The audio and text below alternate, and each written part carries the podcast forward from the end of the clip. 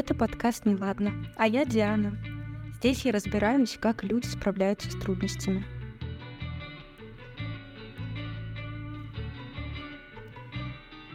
Никаких обитателей Патриков. Инженер, менеджер, преподавательница – вот герои первого сезона. Мы честно разговариваем друг с другом, делимся опытом и надеемся, что наш подкаст станет для вас поддержкой в темные времена. Сегодня мы говорим о депрессии.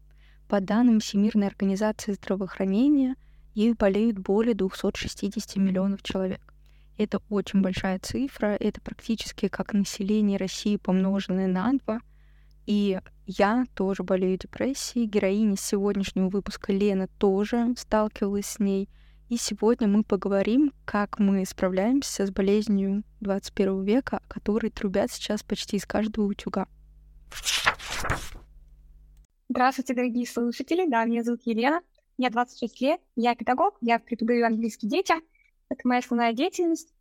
Также я интересуюсь детской психологией, методикой преподавания. Вся эта тема мне очень интересна, и тема психологии в целом тоже всегда была мне интересна. Всегда, когда речь заходит о депрессии, я много подкастов слушала других. Начинается все с того, как человек узнает о своем диагнозе. У меня в этом плане было немножко необычно, потому что я к психиатру пошла не из-за депрессии, то есть она меня не беспокоила, хотя, мне кажется, это беспокоило всех вообще, кто меня окружал, и все замечали, что со мной что-то не так, но я этого не замечала. Меня беспокоило тревожность моя, которая стала в какой-то момент просто настолько мешать моей жизни, что я вообще ничего не могла делать. Я всего боялась. Я даже, я не знаю, я боялась всего даже дома. Вот настолько. Я пошла к психиатру из-за этого. И после того, как прошло все обследование, ну, она меня заставила, можно сказать, ну, она там вообще полное обследование заставила меня сделать, анализы, ЭКГ и все такое. После того, как я получила на руки, ну, бумажку с диагнозом, и она мне выписала еще лечение, ну, таблетки. Она мне выписала антидепрессанты, и у меня в заключении было написано два диагноза — генерализованное тревожное расстройство и депрессия. Но сначала она была под вопросом, там прям был значок вопроса. И меня это очень удивило. И мне выписали антидепрессанты, лекарства, которые помогают в борьбе с депрессией. И я немножечко была в шоке. А к психиатру я очень долго не хотела обращаться, потому что, ну, я боялась, что мне выпишут антидепрессанты, ну, таблетки вообще, в принципе. Я была уверена, что мне выпишут таблетки. Я этого не хотела, потому что у меня был такой стереотип, что я вот сейчас на них подсяду, я без них не смогу жить, что не так, конечно же, или что мне будет, наоборот, от них плохо. Ну, в общем, меня к психиатру заставил э, идти психолог. Я на тот момент уже была в терапии. И вот я говорю, что немного необычный путь, потому что люди идут сначала к психиатру, им ставят диагноз, и после этого они уже идут в терапию. У меня было наоборот. И моя психологиня, наверное, можно не так говорить, она сама себя так называет, она меня заставила пойти к психиатру, тоже, можно так сказать, заставила. Она сказала, что ее очень беспокоит мое состояние, и я пошла.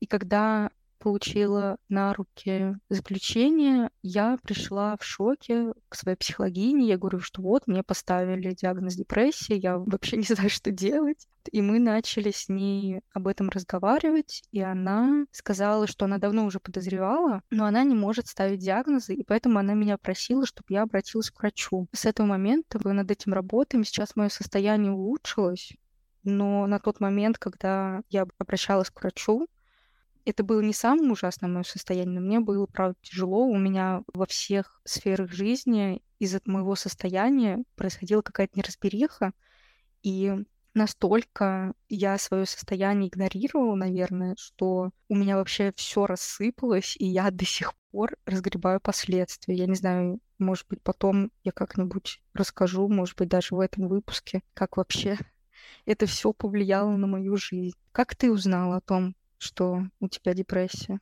Такая тоже долгая очень история, потому что я понимала, что что-то не так еще с самого детства. То есть я замечала что-то, но я не понимала, что происходит, что я была ребенком. И в более зрелом возрасте у меня просто появился интерес к психологии. И о проблеме именно, как я узнала, это началось уже в 21 году, когда я закончила университет и настало время работать. И я столкнулась с трудностями.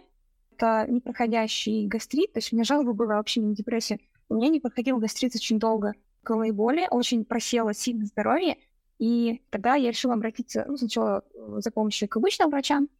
Я безуспешно лечилась у гинекологов, эндокринологов, гастроэнтерологов. Я понимала, что вот я лечение это проделала две недели, не стало получше, а потом опять вернулась. Потом опять иду, лечусь, проходит, становится получше, потом опять возвращается. И, короче, в таком режиме я жила полтора года, то есть я закончила универ, вот полтора года я работала.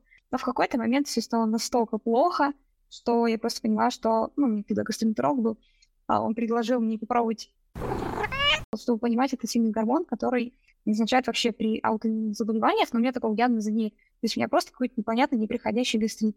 Я три месяца лечил, потом он мне это предложил, спустя три месяца безуспешного лечения я поняла, что мне тут просто не помогут, сделать чем-то другом. И на этот момент сестра проходила психотерапию, и я узнала о том, что вот есть вообще психотерапия. У меня было смутное представление о том, кто такой психолог, еще более смутное о том, кто такой психиатр. Тут я со всем этим познакомилась, и я просто узнала, что это есть, и у меня в голове тоже сложилось, что так, наверное, мне туда я сначала обратилась к психиатру сестры, она психиатр и психотерапевт, на терапию идет, и врач. Но по врачебной этике они не могут брать более одного человека из одной семьи. Поэтому она мне просто сделала диагностику общую и сказала, что у меня. Но назначила транквилизаторы месяц, ну, это максимум, сколько их можно пить, насколько я понимала, и назначила антидепрессанты полгода. Я, если честно, очень расстроилась, потому что, наверное, все плачевно. Но она мне так объяснила, что это типа, чтобы снять тревогу. То есть она мне говорит, у вас гастрит и тревоги, я не понимаю. То есть я жила всю жизнь тревогой, и я не знала, что это тревога, мне казалось, что это нормально. То есть у меня настолько все было запущено, что я даже не понимала, что проблемы есть. Ну, то есть мне казалось, что все люди живут так, как я, и чувствуют то же, что я. То есть что у них тоже каждый день стресс, тревога, и вот как ты говоришь, боюсь всего, да, боюсь всего во внешнем мире, боюсь всего даже дома. Тоже была вот эта фигня. И после назначения этого лечения я месяц пропила транквилизаторы, но антидепрессанта не стало. У меня тоже, как у тебя, были насчет антидепрессантов всякие страхи и опыт сестры. Я видела, что они там обезбол нельзя принимать, которые помогают. Ну, короче, я поняла, что это какая-то проблема будет для меня.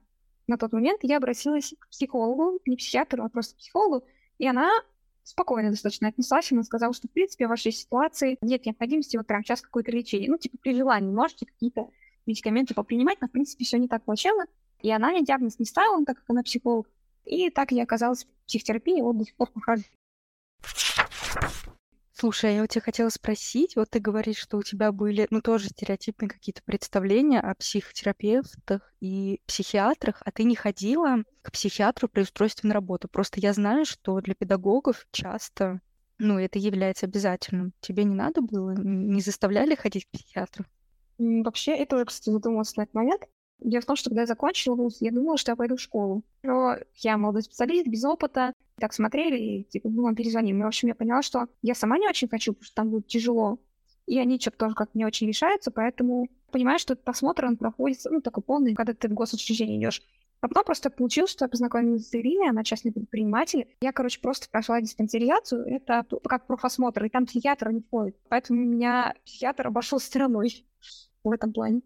Просто это, наверное, даже ну, не для этого выпуска тема, но это очень большая тема, потому что я ходила к психиатру перед устройством на работу. Я же тоже работала в прошлом. Ну, я русский язык преподавала и литературу. Я mm-hmm. русский язык преподавала в онлайн-школе, и там является обязательным раз в полгода проходить mm-hmm. э, осмотр у психиатра. И это просто, ну, я не знаю, я не знаю, как они определяют, как вообще человек адекватен, потому что такое ощущение, будто они просто визуально тебя оценивают. Нормально, ты выглядишь не грязный, там, условно, ты пришел, задают какие-то вопросы по поводу там вредных привычек, да, и зависимости. Mm-hmm. Если у тебя зависимость, пьешь ты и куришь. Но начнем с того, что если человек курит, это не делает его неадекватным каким-то человеком или плохим педагогом. А если у человека есть зависимость, он вряд ли признается об этом психиатру. К психиатру я обратилась по рекомендации. И я долго тоже откладывала прием, потому что мне казалось, что я сейчас потрачу деньги, ну, я в платную клинику ходила, mm-hmm. просто на вот это, что меня спросят, пью ли я, курю ли я, а я, ну, как бы не то и не другое, но что-то состояние у меня все равно не очень. Из-за этого я тоже не хотела обращаться было недоверие к частным психиатрам, потому что у меня было о них представление, что их задача не вылечить тебя, потому что когда ты в частном обращаешься, тут ты платишь деньги, тебе помогают. То есть тут тебя никто не печет. Про государственную психиатрию у меня было такое мнение, что типа они сейчас поймут, что я какая-то буйная, свяжут меня, и я потом оттуда просто не выберусь. Поэтому у меня было прям дикое недоверие именно к частной ну, психиатрии. Ну, частный психиатр, он тоже обязан обратиться, ну, он тоже может тебя упечь, да, если такими словами разговаривать, если у тебя mm-hmm. поведение, которое может навредить другим, или если ты можешь навредить себе. Именно mm-hmm. поэтому многие люди, у которых вот тоже депрессия, суицидальные мысли, они боятся говорить психиатру своему. У меня тоже, кстати, были суицидальные мысли, но именно тот момент, когда я обратилась, я боялась тоже ей говорить, но я понимала, как бы, что это влияет на мое лечение. Я уже тогда принимала препараты, и у меня было такое мнение тоже тогда, что, возможно, это препараты на меня влияют. Но это, ну, опять же, это было не так. Не очень я сейчас верю, что такое может быть. Я ей рассказала, и то есть она спокойно отреагировала. Она у меня выясняла причины, и как бы, ну, на этом все. А, кстати, вот, я тоже хотела сказать, вот ты говоришь, что ты ощущала вот это с детства.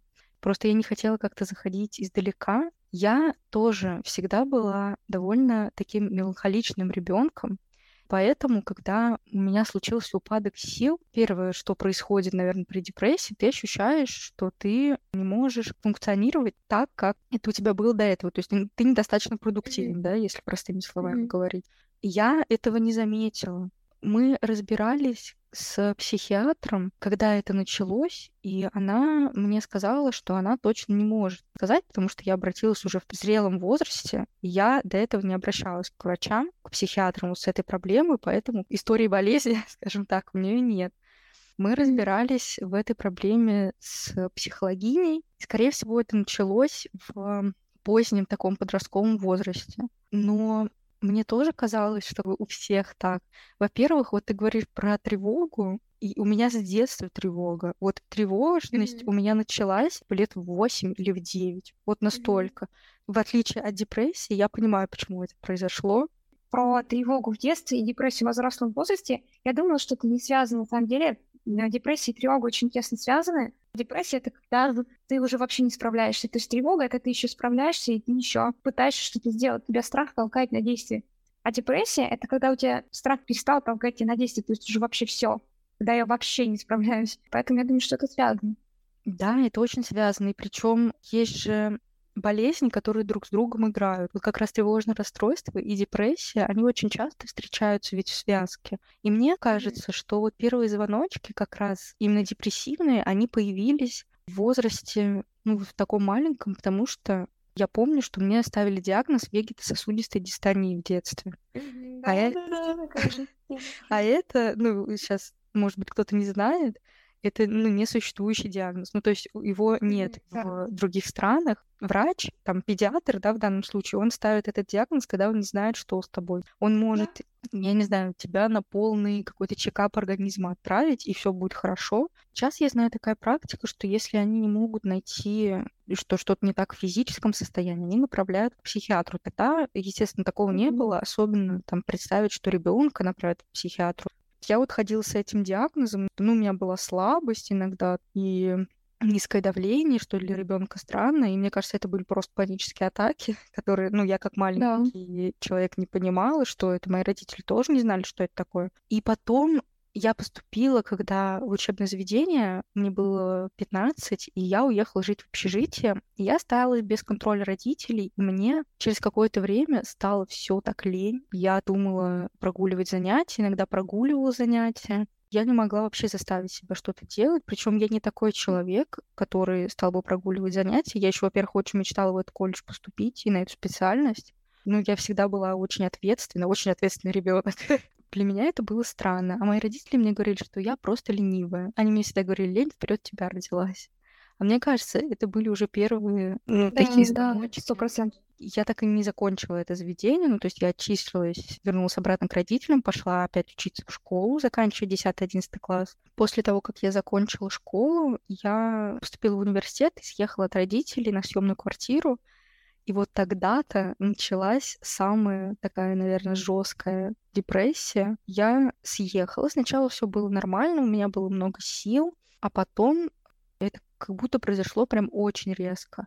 Ну, опять я начала прогуливать занятия, и причем, опять же, мне нравилось учиться, у меня все получалось. Но я не могла себя заставить проснуться утром и поехать на занятия. Я жила, у меня две остановки на маршрутке было до университета. Я специально квартиру выбирала, чтобы она была близко. И я не могла себя заставить. Я помню, как я каждый день прям себя уговаривала, что я поеду.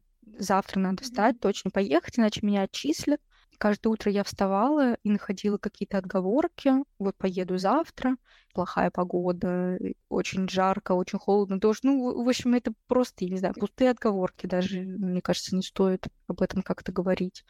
У меня были моменты, когда я просыпалась вовремя, я собиралась, но там, например, оставалось немного меньше времени до выхода, чем обычно, когда я ездила на учебу, и я себе говорила, я не успею уже все, на первую пару я не успею, надо просто сейчас в спокойном таком темпе ехать ко второй. Ну а ко второй мне сейчас рано выходить, и в общем, и вот это вот все. Ну дальше, дальше вот это вот просто, не знаю, опять вот эти отговорки. И это происходило каждый день. Потом в какой-то момент у меня уже началась сессия, и я не могла себя заставить приехать даже на экзамены. Я не готовилась к экзаменам, не смогла себя заставить приехать. Я просто стала, не знаю, лежать. Я целыми днями лежала. Иногда у меня хватило сил выходить в магазин, покупать какую-то еду себе, там минимально есть. Я потеряла вообще аппетит.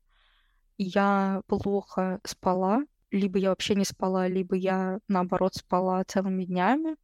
И вот воспоминания об этом периоде у меня вот, что я сижу целыми днями, листаю ленту социальных сетей, и все. Я потеряла контакт вообще со всеми. Ну вот с вами тоже, да, мы учились в одном университете я вообще перестала со всеми общаться, я не общалась вообще со своими родственниками даже, ну, вообще ни с кем. Ну, то есть, по сути, единственный человек, с кем я общалась, это Осип, и то он был тогда в армии, у нас не было регулярного какого-то общения и контакта. Не думаю, что я как-то сильно тогда рефлексировала о своем состоянии. У меня такое ощущение, будто это какое-то было состояние спячки, просто в сознании. Потом Осип вернулся из армии, и у меня на какой-то момент появилась энергия, это опять очень быстро все сошло на нет. Осип тоже не понимал, что со мной происходит. И я не понимала, что со мной происходит. Он тоже думал, что это просто лень, что я просто ленивая. И я думала, что я просто ленивая. Но просто вот как будто у меня лень, которую я не могу перебороть. Ну, чем дальше я в терапии, чем дальше я занимаюсь, тем глубже я понимаю причины. И на самом деле это... У кого-то реально бывает одно событие очень травмирующее, но у меня такого не было. У меня это идет прямо с детства, ну, прям докопались до причины, с чего все началось. То, что такое было, когда ты не можешь выйти, это когда твоя психика с чем-то не справилась, и она тебя как бы вот этой ленью защитила. Эта лень, она не просто так. Тоже очень важно понять, что я не ленивая, просто мне это зачем-то нужно, я от чего-то спасаюсь таким образом. То есть у тебя это было через отсутствие сил, то есть твой организм просто тебе энергию выключил. А у меня это было через болезнь я не могла идти, потому что я болею. Но по сути это про одно и то же. Кто-то депрессует, чтобы куда-то не идти, чтобы от чего-то спастись, а кто-то болеет, чтобы от чего-то спастись. Психологам докопались до того, что у меня началось очень-очень давно в детстве, потому что э, я попала в систему «боюсь отвержения, хочу принятия». Это когда ты впадаешь в угождение. Вообще, как это происходит? Когда мы рождаемся, вот тоже вспомнить себя прям в детстве, когда была прям маленькая, у тебя вообще нет в голове мысли о том, что ты какая-то не такая, и о том, что ты что-то должна, вообще о том, что в тебе что-то не так. Но так получилось у меня, что под э, страхом потерять тепло и безопасность я пыталась себе убрать все то, что не угодно важным для меня людям. То есть я там заболела, меня там за болезнь ругали. Вот ты пошла, пришла с соплями. И я пытаюсь убрать болезнь, это невозможно. Или там, например, ты какая-то грязная, там в лужу упала испачкалась. Ну, я еще прям совсем маленький ребенок была. И меня наругали за то, что я упала и испачкалась. Хотя я ребенок, и это нормально падать и пачкаться. И я всю жизнь пытаюсь быть чистой ну, грубо говоря, да, то есть у меня прям фетиш какой-то. Так получилось, что, по сути, все началось со страха потерять тепло. То есть со страха потерять теплого родителей. Поэтому мы как бы пляшем от этого. А вот эти взаимоотношения с родителем, ну, то есть когда ребенок рождается, родители — это, ну, вообще первые люди, с которыми он встречается в своей жизни, и он учится с ними взаимодействовать. И вот эти реакции, они остаются в подсознании, и мы неосознанно потом на этих реакциях общаемся вообще со всеми людьми из-за того, что я побоялась потерять тепло и одобрение, ну, в детстве, потому что ребенок не может без родителей выжить, у меня появилась тревога. Почему тревога? Потому что иногда есть вещи, которые я в себе могу исправить. Я могу учиться, например, хорошо, да, и получить одобрение. А есть что-то, что я исправить себе не могу. И тут я сталкиваюсь с неразрешимой ситуацией, она вызывает тревогу сильную. Потребность есть в принятии, а закрыть ее не могу. Например, я не могу не болеть. За ругают, а я не могу не болеть, да, я не контролирую. Или там, например, меня как-то осудили за телосложение, за мой внешний вид, там, запрещили что-то, а я это не контролирую. И вот здесь начинается неразрешимая ситуация. И у меня вот этот кон неразрешимых ситуаций, он накопился такой огромный, что я просто перестала его вывозить. И тело как бы мне помогло болезнью, ну, и депрессией впоследствии, да, то есть оно меня увело оттуда, где мне страшно, некомфортно и плохо. Хотя я ошибаюсь насчет себя и вообще насчет мира, и поэтому мы работаем принятием себя с э, нормальным отношением к себе и осознавать, что я могу изменить, что я не могу изменить, чтобы тревогу убрать. Начиная с того, как вообще все началось, мы докопались до того, что началось все еще в моем, наверное, даже неосознанном возрасте, то есть когда я прям совсем-совсем маленькая была. Это так грустно, я тебе очень сочувствую. Я прям, я слушала твою историю, у меня прям слеза пошла. Я хочу, чтобы люди это услышали, потому что я вот со своим другом разговариваю, замечательный человек, и я всегда думала, блин, он такой успешный, блин, он такой умный человек, такой классный. А потом мы с ней поговорили вот про это все, и у него то же самое. То есть он тоже постоянно чувствует себя недостаточно хорошим, и поэтому развивается. То есть вроде бы да, вроде бы хорошо, человек внешне классный, успешный, все, а внутри у него тлен, грубо говоря, и грусть. И люди должны об этом знать. Когда люди это осознают, возможно, кто-то вот послушает себе это увидит и исправит. Поймет, что с ним все в порядке, и это поможет. Я, кстати, размышляла тоже над тем, почему все это началось. Я не знаю, потому что я с этим еще разбираюсь. У меня есть сейчас два варианта, но это точка зрения моей психологини, с которой, ну, я не знаю, она профессионал, ей, наверное, как-то виднее, но я не скажу, что я как-то согласна с этим она предположила, что депрессия — это что-то вроде зависимости. Просто у меня зависимая мама, и я с детства видела вообще все, что сопровождает зависимость. У нее алкогольная зависимость. Ну, очень высокая вероятность того, что у ребенка зависимого человека тоже будет зависимость. Да, не обязательно алкогольная в данном случае. У меня, видишь, с алкоголем не вышло. Там же все намного сложнее. Это же не только психологические причины, есть еще химическая зависимость от алкоголя у меня каких-то таких вот вредных привычек нет, и организм нашел выход, вот как ты правильно говоришь, он как-то защищается, ну, в депрессии. Я не уверена, что это так, скажем так, я не очень согласна с этой точки зрения.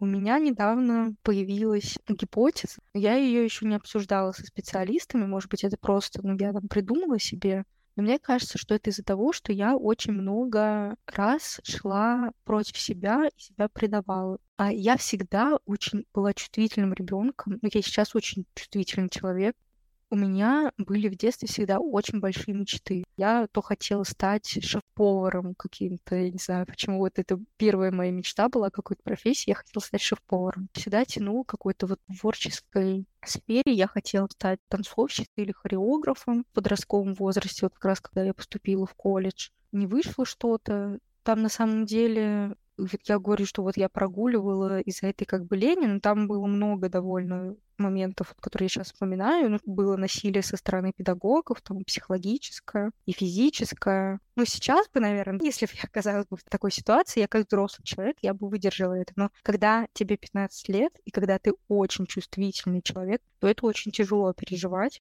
просто не справилась совсем с вот этим. Еще помимо этого физически было очень тяжело учиться. Там у нас очень много было профессиональных предметов танцевальных, несколько стилей ты изучаешь. Это очень было тяжело. После того, как я вернулась в школу, я как будто бы распрощалась с этими мечтами. Были творческие мечты, я хотела стать актрисой, но я это затолкала вообще поглубже.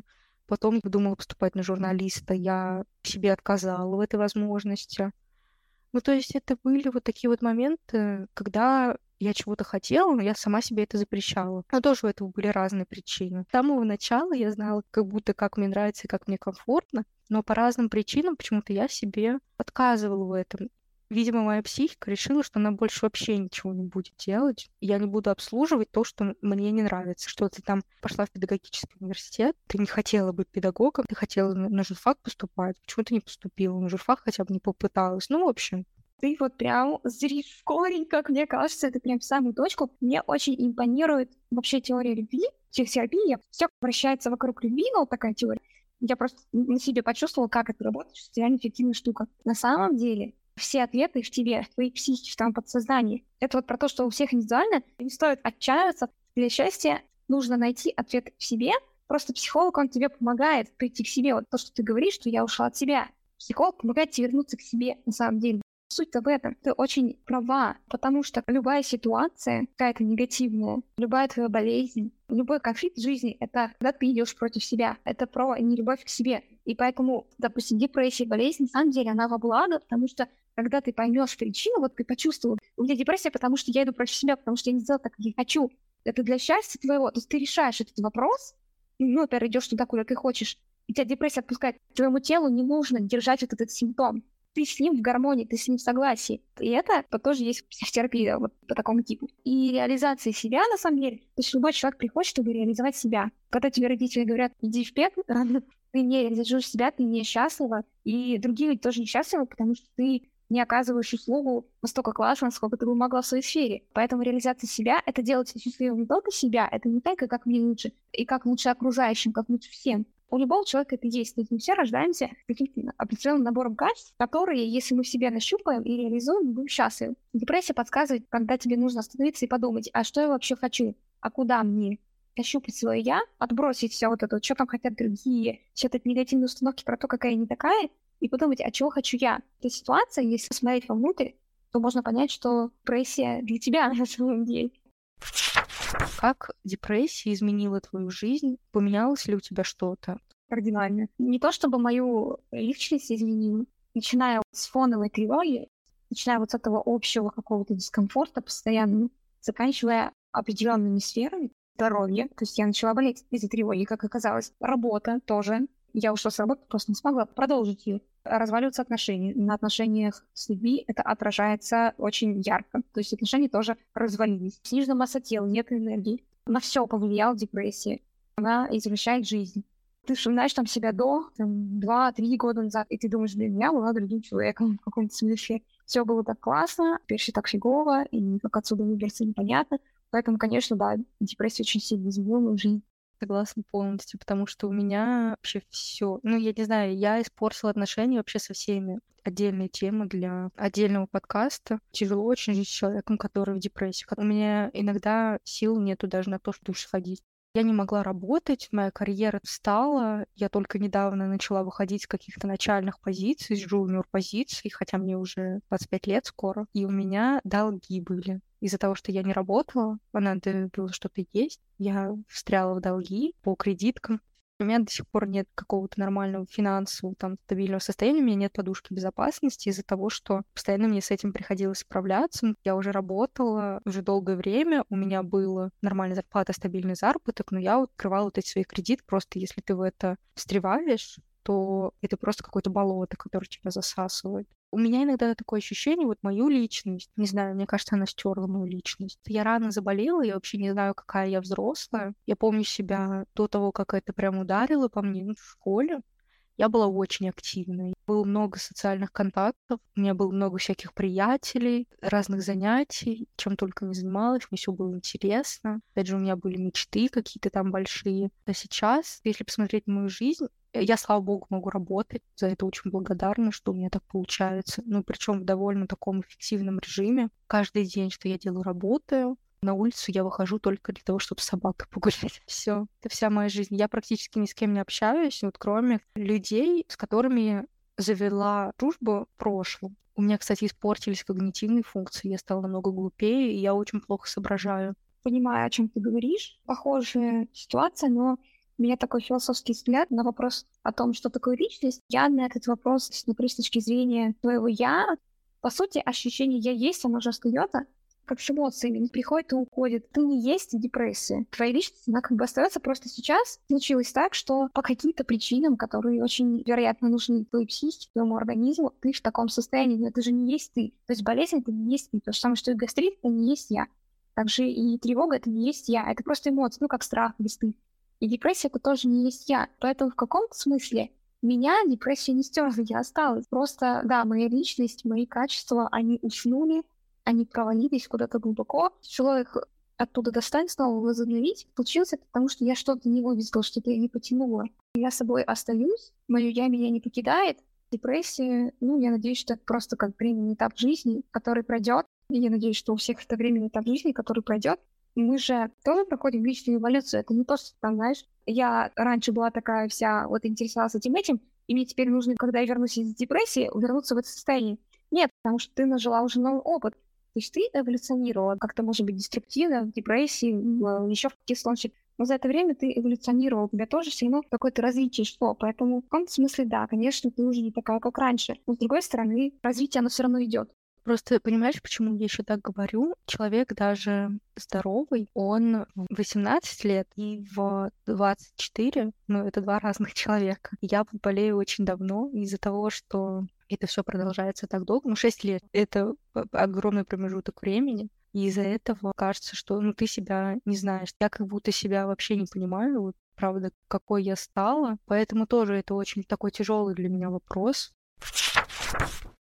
До антидепрессантов я так и не дошла. Мое лечение транквилизаторы месяц не помогло вообще. То есть я как была, в общем, так и осталась. Мне кажется, даже хуже стало, потому что я их начала пить, и да, тревога ушла. Но я вообще не пахущая была. Я не красилась. Я очень люблю макияж. Я обнаружила, что я не крашусь. Любила в шахты играть. Даже когда мне все эта фигня случилась, я не играла. Я вообще прям лежала я спала. Поэтому я поняла, что как-то мне это прям не очень помогло. Наверное, просто у меня не, не та стадия, когда нужно транс пить, потому что я понимаю, что это очень серьезное лечение. Может быть, для меня оно было слишком сильным, может быть, это было даже не нужно.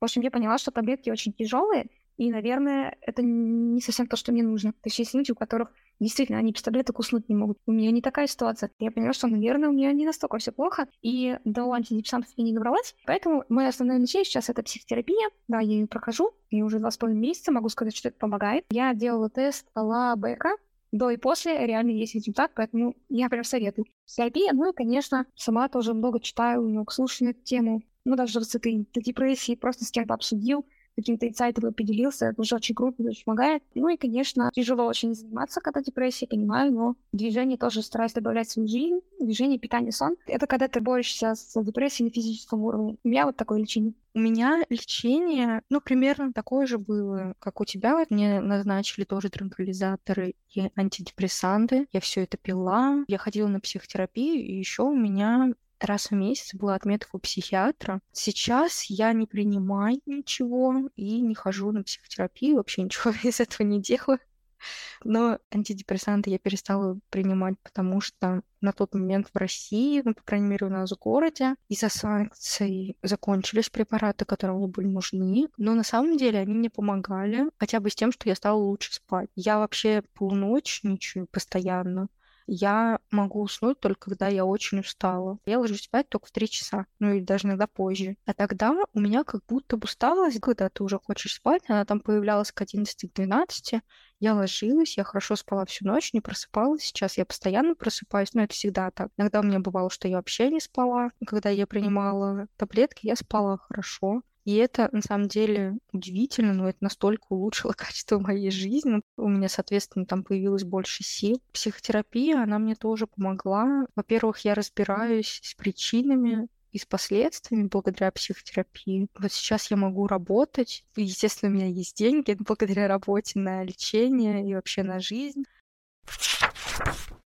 Как ты думаешь, есть ли в депрессии какие-то плюсы? Знаешь, этот вопрос, он очень странный, потому что хочется сказать, какие плюсы. Но просто дело в том, что у тревожного расстройства плюсы есть. Они, конечно, сомнительные, но все же есть, потому что когда случается что-то из ряда вон выходящее, человек, у которого тревожное расстройство, вот я, я всегда очень собранная, и я всегда знаю, что делать, и когда все вокруг на панике, я просто на чили. Это единственные моменты в жизни, когда я на чили. Они случаются очень редко, но тем не менее. Да, про тревогу. Это реально жизатика, знаешь, когда случается какая-то реально жопа, ты готова, потому что ты все эти годы, пока все было затишье, ты усиленно готовилась морально. Тревожному человеку в тревожной ситуации комфортно ему там хорошо, и да, наверное, это плюс. А плюс депрессии, э, ну, лично для меня, это в том, что остановиться и подумать, а туда ли я вообще иду. Если так случилось, значит, что-то не так. И это прям реально помогло остановиться. То есть я обратилась в психотерапию, и мы там разобрали вещи, о которых я вообще никогда не задумывалась. И вот сейчас, разобрав это все, я такая думаю, блин, я столько времени потратила на бессмысленные действия, и я даже пожалела, что не случилось этого раньше. И чего раньше это не произошло?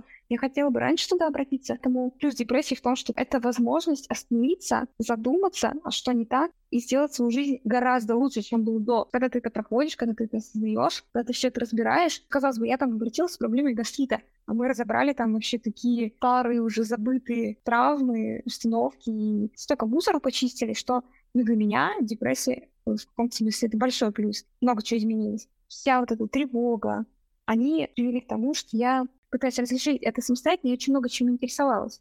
Сейчас это бенефиты, которые я использую. Поэтому пока я боролась со всеми этими неприятными вещами, я набрала очень много интересной и полезной информации, которая делает мою жизнь лучше сейчас. Поэтому я думаю, что любой человек движется к счастью, это безусловно. Я думаю, что мы все уже на этом пути. И хорошая новость в том, что на самом деле наша психика даже вот в таком деструктивном состоянии, как депрессия, старается делать все для того, чтобы нам было лучше. На самом деле, если посмотреть в корень, ну это как с болезнью. Вот ты когда заболел, у тебя температура поднимается, тебе это приятно? Нет. Ты это контролируешь? Нет но ты понимаешь, что организм в этот момент убивает болезнетворные бактерии, которые могут тебя уничтожить, если это не остановить. Ты переживаешь какую-то боль, страдание, чтобы выжить. Поэтому я думаю, что определенно есть плюсы. Я тебя слушаю, я рада на самом деле, что у тебя такой опыт, потому что я редко довольно слышу, что человек ну, действительно справляется Потому что часто в депрессии вместе с тем, что у тебя нет сил на что-то, что ты не можешь что-то делать, апатия — это, наверное, самое меньшее, что есть, потому что у меня на самом деле более пессимистичный взгляд на мир, чем у тебя. И на все вот это у меня жизненная философия такая мрачная, я бы сказала. Для меня в депрессии плюсов нет. Я, наверное, ни о чем не жалею, но если бы у меня бы спросили, хотела бы я не переживать этого никогда, я бы хотела, чтобы у меня этого не было. Еще потому что от депрессии вылечиться прям нельзя, можно просто уйти в ремиссию. Есть всегда вероятность, что даже если я с этим справлюсь сейчас, это вернется в будущем, и мне это не очень нравится. Я бы сказала, что для меня нет в этом плюсов романтизация депрессии, честно, э, меня убивает, потому что многие люди, а, которые так относятся к этому с каким-то предубеждением, что у тебя просто лень, да как я относилась, или что у тебя просто грустинка, это как будто бы закрепляет вот эту точку зрения в обществе. Или многие люди начинают думать, что это круто и классно ну что здорово, но это не здорово, это плохо, и ты чувствуешь себя плохо, и ты ничего не можешь сделать с этим ты пытаешься, но кажется иногда, что ты вообще ничего не можешь сделать что как бы ты ни старался, у тебя не получается. Ну, правда, ну, со всех сторон у тебя становится плохо со всеми и с собой. Чтобы понять, как вообще это ощущается, мне кажется, нужно посмотреть клип Земфиры, песню, к сожалению, не помню, там про Остина был из вот этой, знаешь, игры «Три в ряд», не знаю, видела ты, она очень популярная в клипе, это отображено так, как это ощущается. Если его посмотреть, там начинается все с того, что Остин приходит в этот особняк, где действие этой игры происходит, и там все заброшено, грязно и страшно, как в каком-то хоррор-фильме. Он заходит, начинает наливать чай из чайников, и оттуда выползают какие-то жуки, тараканы, и льется какая-то черная жидкость, очень вязкая, противная и наверняка вонючая постепенно она заполняет весь этот дом, и он в ней тонет. Это ощущается примерно вот так. В этом нет ничего романтичного и красивого.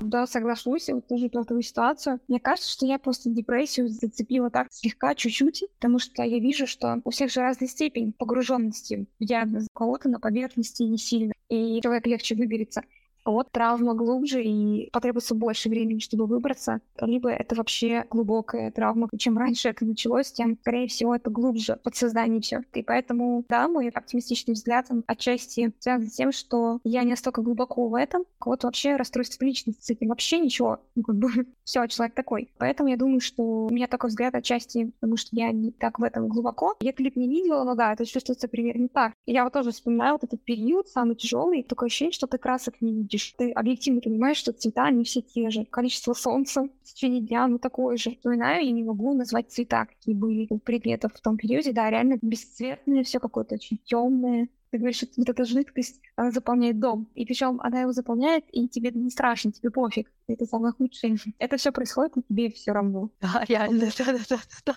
Тебе вообще все равно, тебе не страшно. Ты думаешь, ладно, ну что, пофигу. Это одно из самых вообще противных состояний, мне кажется кто нас будет слушать, у кого-то может быть депрессия, или они подозревают, что у них есть депрессия. Что бы ты хотела сейчас им сказать? Если вы чувствуете, что в вашей жизни что-то идет не так, и где-то у вас там появилось какое-то ощущение, может быть, мне к психологу нужно, какое-то вот желание появилось такое, не ошибайтесь, идите.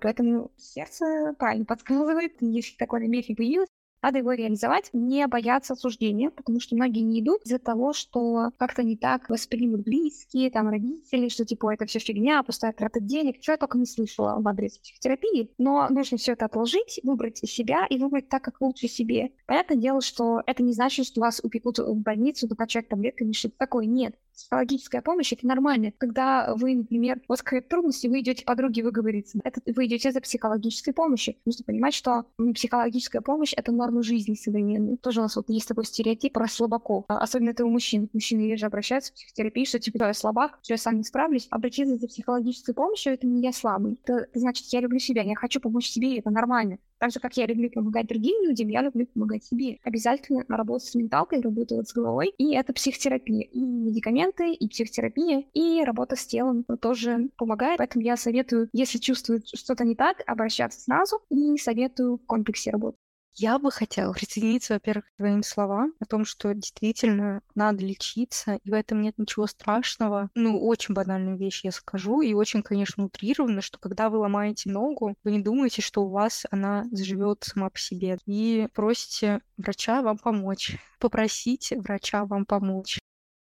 А, не обязательно даже обращаться к врачу или к специалисту. Я понимаю, что это может быть очень страшно и может быть сопротивление. Это абсолютно нормально, у многих оно есть. Если вам страшно идти к специалисту, обратитесь за помощью к человеку, которому вы доверяете, к подруге, к своему партнеру, к родителям. Бояться чего-то тоже нормально. Если вы уже находитесь в депрессии, проходите лечение и вам тяжело, это тоже нормально. Если вы чувствуете, что вы не справляетесь, не справиться с чем чем-то, это нормально. У кого болеют близкие, пожалуйста, будьте к ним немного терпимее, им очень тяжело. Я понимаю, что вам тоже очень тяжело. Постарайтесь им помочь. Конечно, не забывайте о себе. На этом все. Услышимся. Всем пока. Всем пока.